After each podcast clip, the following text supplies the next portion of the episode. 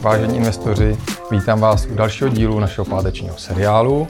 I dnes se podíváme na zajímavosti, které se dějí na trzích a také na to, na čem pracujeme v portu. Po tom nepříliš povedeném září, kdy se uh, akciové trhy vlastně dostávaly do ztrát, jsme v říjnu zaznamenali spíše růst a dokonce ty hlavní americké indexy jsou znovu v blízkosti svých historických maxim.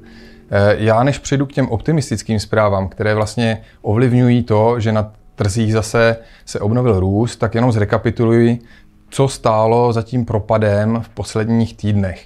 Byla to samozřejmě aféra Evergrande, eh, byly to, je to inflace, která samozřejmě hrozí globálně a samozřejmě se očekává nebo spekuluje o tom, jak centrální banky a vlády se s touto inflační hrozbou vypořádají a kdy centrální banky začnou utahovat ty své měnové politiky. A samozřejmě je tu něco jako energetická krize, to znamená zvyšování cen elektrické energie a dalších energií, třeba ceny ropy a zemního plynu. K tomu se přidávají samozřejmě problémy v dodavatelsko-odběratelských řetězcích souvisejících s tím, jak ty ekonomiky nabíhají potom covidu. Eh, nově se samozřejmě k těm negativním zprávám eh, přidává i fakt, že, že se objevuje další vlna eh, koronavirové pandemie, která by mohla ten růst na těch trzích do konce roku ještě negativně ovlivnit.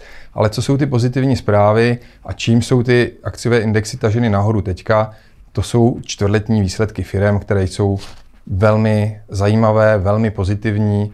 Například se to projevuje růstem cen akcí Netflix nebo Tesla. A co jsou ta zajímavá ekonomická a finanční témata, která by mohla zahýbat trhy v následujících měsících a která mě zaujala?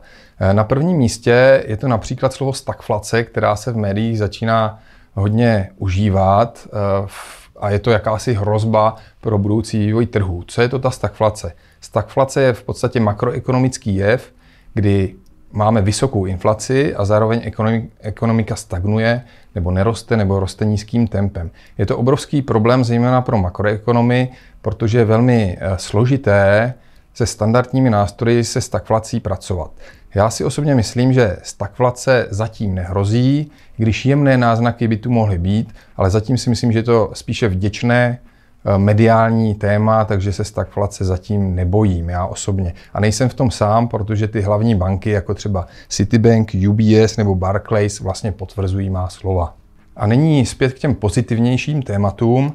Eh, zaznamenal jsem také zprávu, report, který říká, srovnává aktivní a pasivní zprávu eh, vlastně portfolií v tom prvním pololetí letošního roku a z toho reportu Standard Poor's se ukazuje, že letošní první pololetí se v podstatě eh, daleko více dařilo pasivní indexové, pasivnímu indexovému investování oproti té aktivní správě.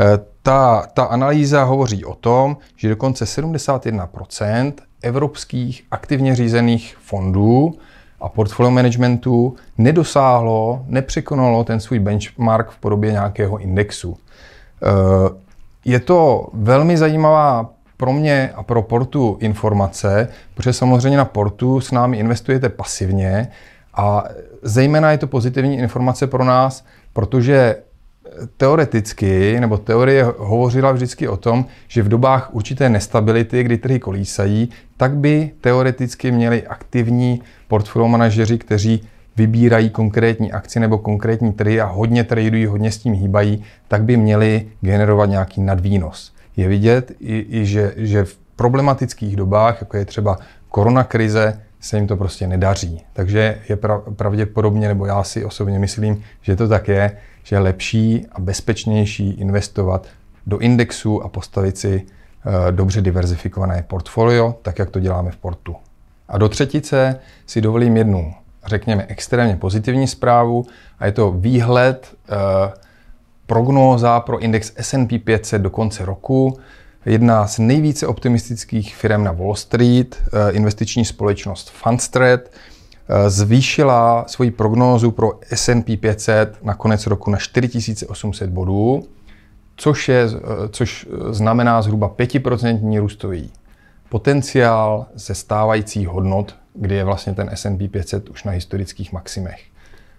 Je to opravdu spíše ta pozitivní zpráva. Určitě jsou tu analýzy, které hovoří o tom, že by mohla přijít nějaká korekce nebo stagnace, ale já bych rád by zůstal optimistický. Co se týče dění v portu, my aktuálně pracujeme na několika projektech současně. Eh, mnoho jsme toho prozradili už na našem webináři, ten si můžete pustit na YouTube, takže já to jenom trošičku zrekapituluji. Eh, usilovně pracujeme na mobilní aplikaci, kterou neustále vylepšujeme. Určitě to není finální produkt, eh, zlepšujeme. Každý týden se snažíme nasazovat novou verzi, takže je to zatím taková jakoby beta aplikace. Redesignujeme vnitřek aplikace, tím myslím tu, tu naší webovou platformu. Poté, co jsme udělali lehký redesign eh, toho, co vidíte venku, tak nyní se zaměřujeme na to, co je uvnitř a zlepšujeme funkcionality, i grafiku, i třeba grafy. Eh, co se týče naší platformy Opportunity, tak tam běží úpis akcí Fixzone eh, na trhu Start. Můžu říci, že ten úpis probíhá docela úspěšně, jsem, jsem mile překvapen. A na Opportunity dále připravujeme snad na příští týden úpis investičních certifikátů eh, hodinek Sequent. Eh, co se týče Portugalery, eh, proběhl tento týden úspěšný úpis lahví francouzského vína a na příští týden připravujeme úpis certifikátů švýcarské hodinářské firmy Čapek. Je to české jméno, ale je to švýcarská firma. A tento týden náš partner Airbank vlastně zaintegrovala eh, portu do svého internetového bankovnictví. Jenom připomenu, že v rámci mobilní banky MyAir portu běží už od června letošního roku.